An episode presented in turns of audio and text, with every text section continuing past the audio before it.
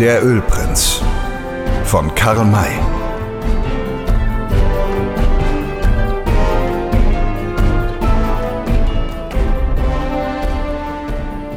Als die beiden Männer am anderen Morgen früh erwachten, ließen sie vor allen Dingen die Pferde tüchtig trinken, weil vorauszusehen war, dass die Tiere wohl länger als einen Tag kein Wasser bekommen würden.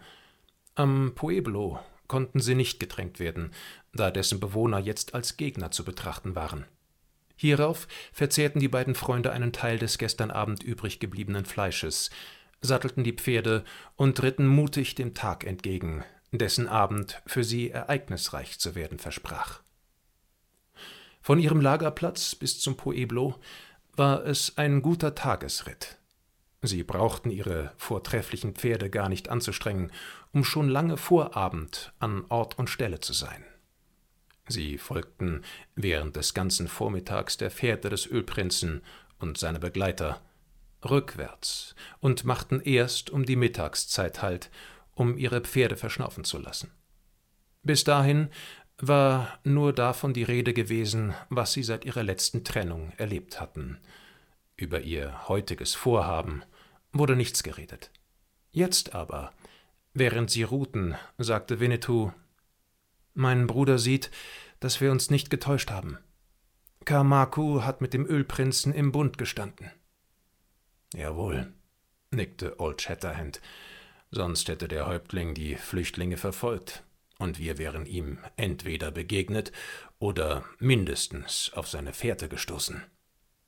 Dann ging es weiter, bis sie am Nachmittag so weit gekommen waren, dass sie bis zum Pueblo nur noch eine Stunde zu reiten hatten. Nun galt es, vorsichtig zu sein, da sie sich nicht sehen lassen durften. Sie stiegen also abermals ab, um noch einige Zeit verstreichen zu lassen. Sie wollten sich ja dem Pueblo erst kurz vor Abend nähern. Die Gegend, in der sie sich befanden, war eben und sandig.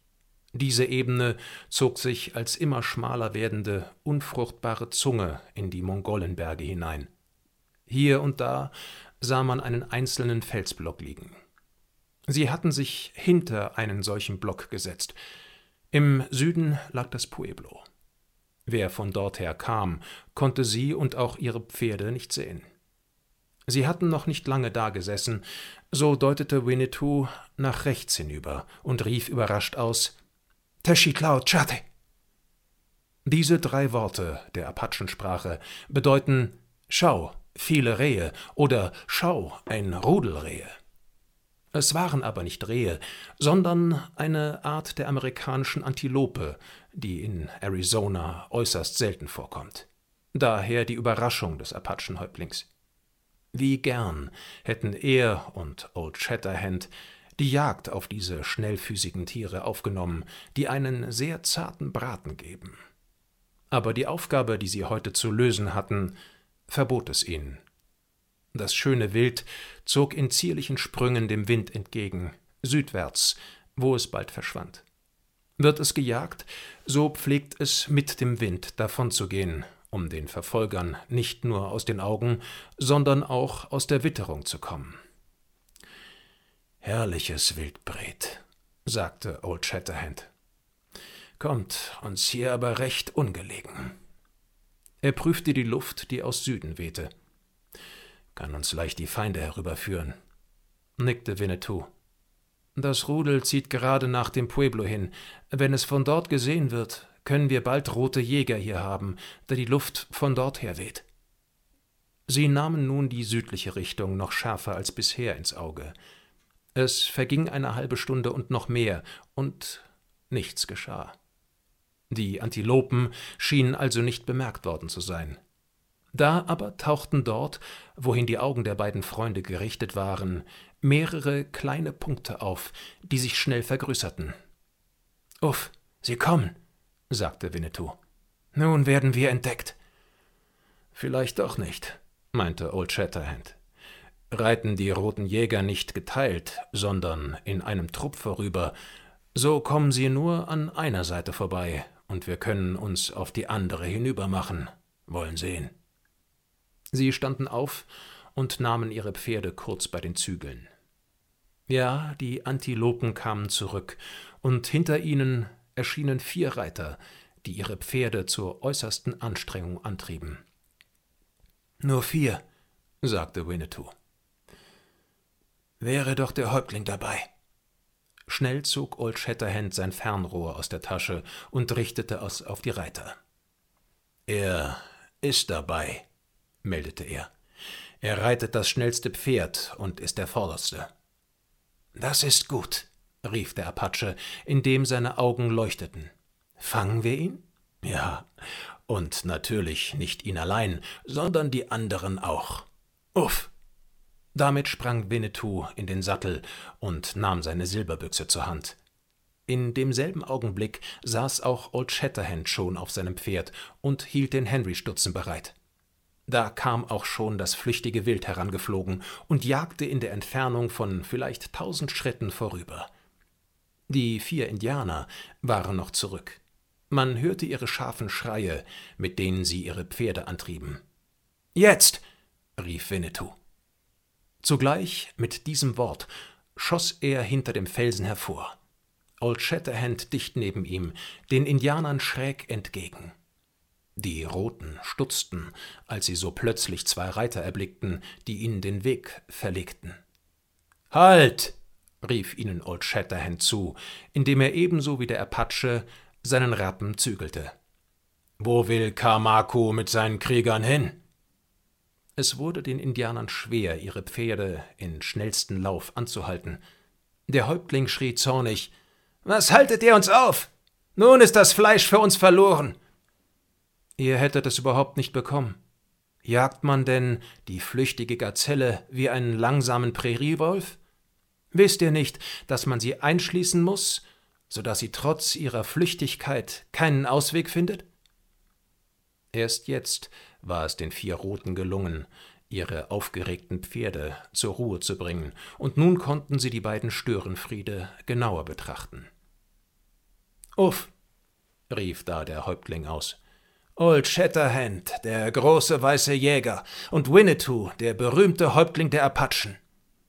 Ja, wir sind es, erwiderte Old Shatterhand. Steig ab mit deinen Leuten und folge uns dorthin in den Schatten des Felsens, hinter dem wir ruhten, als wir euch kommen sahen. Warum sollen wir denn dorthin gehen? fragte Kamaku. Wir haben mit euch zu sprechen. Kann das nicht auch hier geschehen? Die Sonne scheint uns noch zu warm, dort aber gibt es Schatten. Wollen meine beiden berühmten Brüder nicht mit mir nach dem Pueblo kommen? wo Sie mir alles ebenso gut sagen können, was Sie mir hier mitzuteilen haben. Ja, wir werden mit dir nach dem Pueblo reiten. Vorher aber sollst du die Pfeife des Friedens mit uns rauchen. Ist das nötig? Ich habe sie doch schon längst mit euch geraucht. Damals war Frieden in dieser Gegend. Jetzt ist das Schlachtbeil ausgegraben. Darum trauen wir nur dem, der bereit ist, das Kalumet mit uns zu teilen. Wer sich hingegen weigert, den betrachten wir als unseren Feind. Also entscheidet euch, aber schnell. Er spielte dabei mit dem Henry-Stutzen in einer Weise, die dem Häuptling Angst einflößte. Er kannte dieses Gewehr, das die Roten für ein Zaubergewehr hielten, und wusste, was es zu bedeuten hatte, wenn Old Shatterhand es so vielsagend in den Händen hielt. Darum erklärte er, freilich nicht gerade sehr freudig, Meine berühmten Brüder wünschen es, so werden wir ihnen den Willen tun. Kamako wäre am liebsten fortgeritten, wusste aber, dass er dies nicht wagen durfte. Sein Pferd war nicht so schnell wie die Kugeln Old Shatterhands und Winnetous.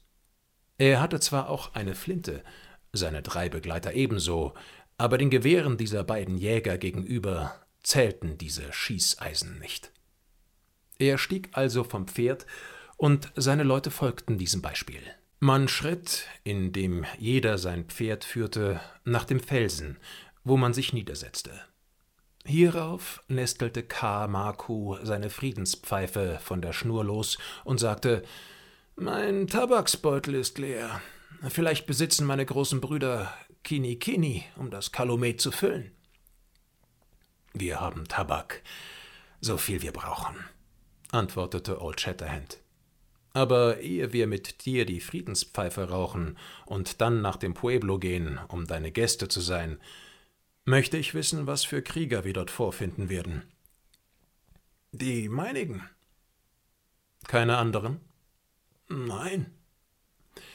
Es wurde mir gesagt, dass du fremde Krieger bei dir beherbergst.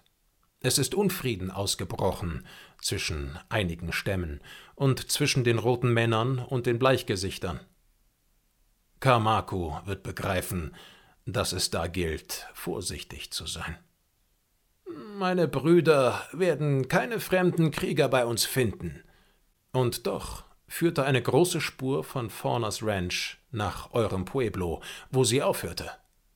Von euch weg ist sie dann zu einer kleinen Fährte von fünf Männern geworden.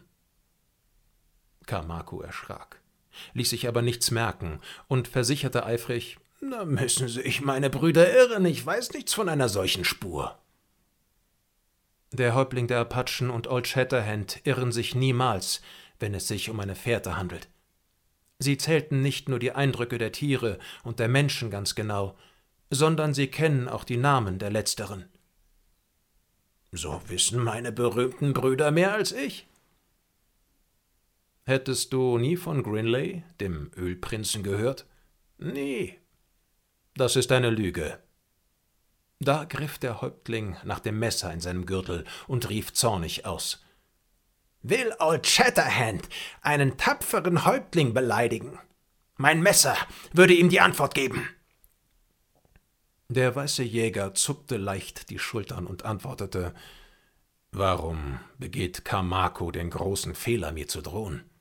Er kennt mich doch und weiß also sehr genau, dass er meine Kugel im Kopf hätte, ehe die Spitze seines Messers mich erreichte. Während dieser Worte hatte Old Shatterhand mit einem schnellen Griff seine beiden Revolver gezogen und hielt Kamaku die Mündungen entgegen.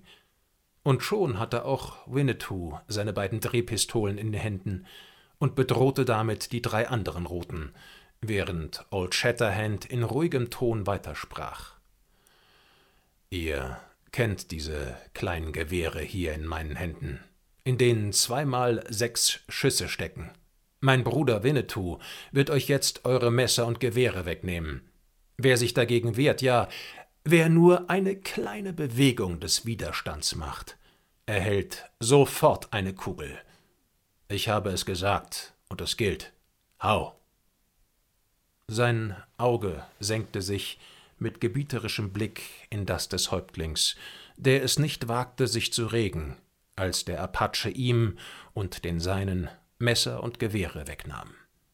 Nachdem das geschehen war, fuhr Old Shatterhand fort. Die roten Männer sehen, dass sie sich in unserer Gewalt befinden. Nur das Eingeständnis der Wahrheit kann sie retten.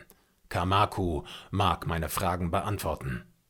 Warum hat er einige Gefangene mit dem Ölprinz vorsätzlich entfliehen lassen?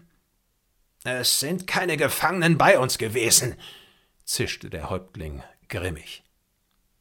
Und auch jetzt befinden sich keine im Pueblo? Nein. Kamaku scheint zu denken, Winnetou und Shatterhand seien junge, unerfahrene Burschen, die sich täuschen lassen. Wir wissen, dass sich Sam Hawkins, Dick Stone und Will Parker bei euch befinden. Das zuckende Auge des Häuptlings verriet seinen Schreck. Doch antwortete er nicht. Auch noch zwei andere Weiße, Frank und Droll genannt, stecken bei euch, und ebenso weiße Männer nebst ihren Frauen und Kindern.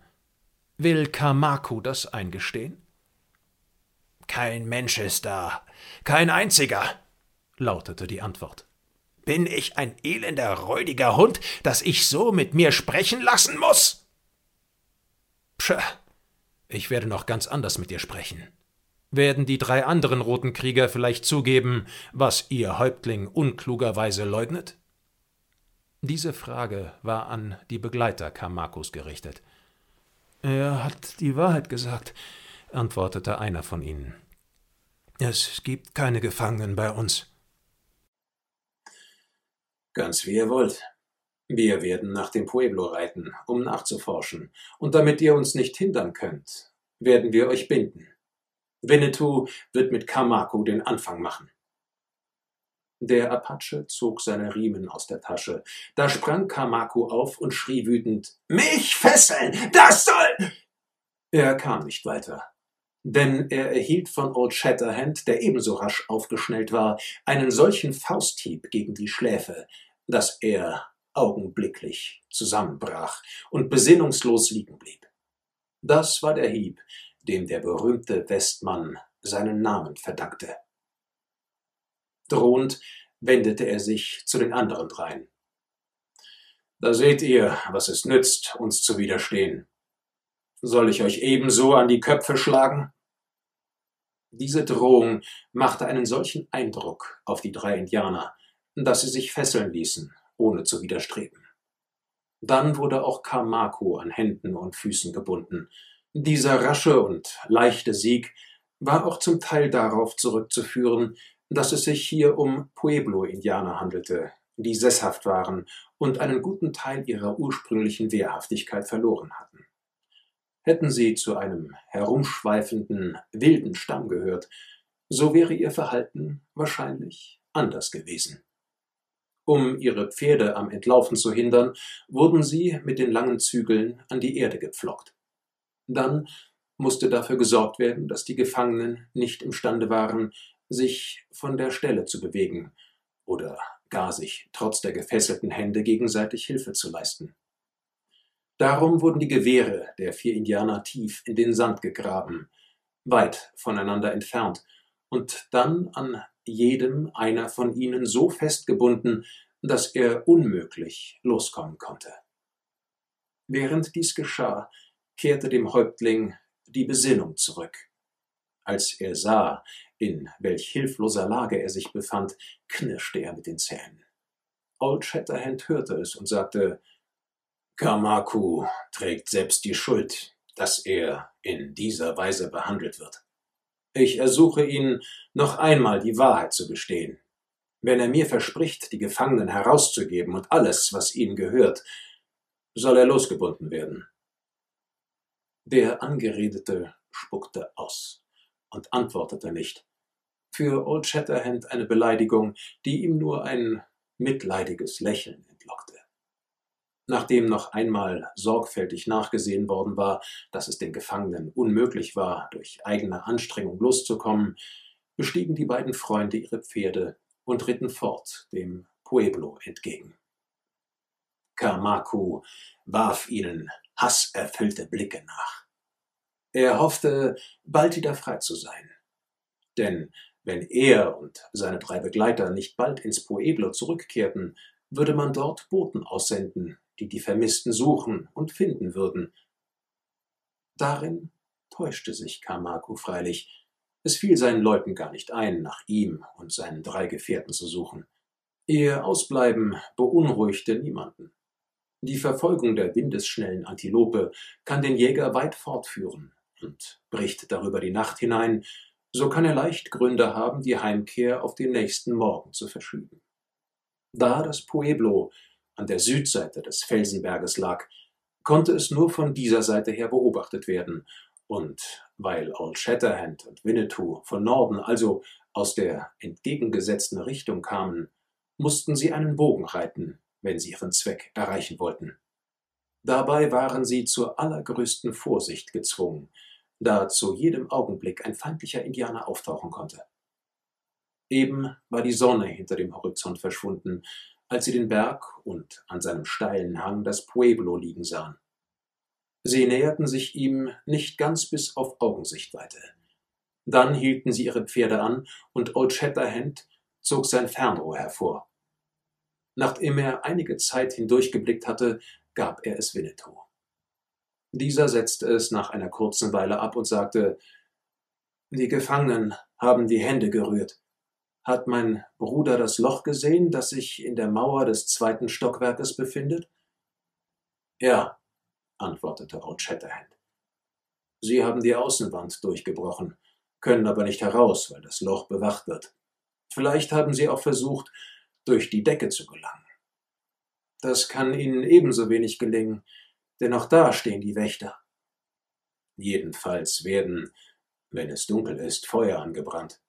Das ist uns außerordentlich hinderlich. Wollen aber zunächst zufrieden sein, dass wir jetzt das Loch gesehen haben. Denn nun wissen wir, in welchem Stockwerk die Gefangenen stecken. Unten ist eine Leiter angelehnt, jedenfalls für den Häuptling, wenn er zurückkehrt. Es wäre prächtig, wenn sie nicht emporgezogen würde. Sie stiegen ab und lagerten sich, um die Dunkelheit zu erwarten.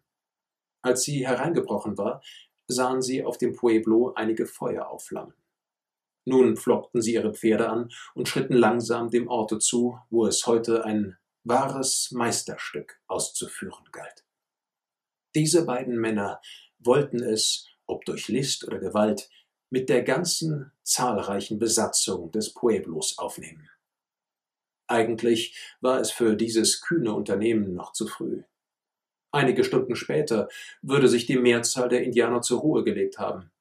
Dann hätte man nur einige Wachen zu überwältigen gehabt. Aber es gab verschiedene triftige Gründe, die Ausführung des Vorhabens trotzdem nicht aufzuschieben. Erstens war zu bedenken, dass noch immerhin ein Umstand eintreten konnte, durch den der gefangene Häuptling mit seinen Begleitern befreit wurde. Es konnte einer seiner Leute unterwegs sein und sie finden. Kam Carmaco los und in das Pueblo, so war die Befreiung der darin eingeschlossenen Gefangenen fast unmöglich. Zweitens konnte man nicht wissen, in welcher Lage sich diese Personen befanden und was ihnen drohte. Eine Verzögerung konnte ihnen leicht verhängnisvoll werden. Und drittens war es doch wahrscheinlich, dass die Roten auf die Rückkehr ihres Häuptlings warteten und sein längeres Fortbleiben auffällig finden würden. In diesem Fall schickte man wohl Boten nach ihm aus. Das gab dann einen Zustand der Aufregung, der allgemeinen Wachsamkeit, der das Gelingen der Pläne Old Shatterhands und Winnetous vereiteln musste. Darum war es besser, schon jetzt ans Werk zu gehen. Als sich die beiden dem Pueblo weit genug genähert hatten, sagte Winnetou Mein Bruder mag sich rechts wenden. Ich gehe links.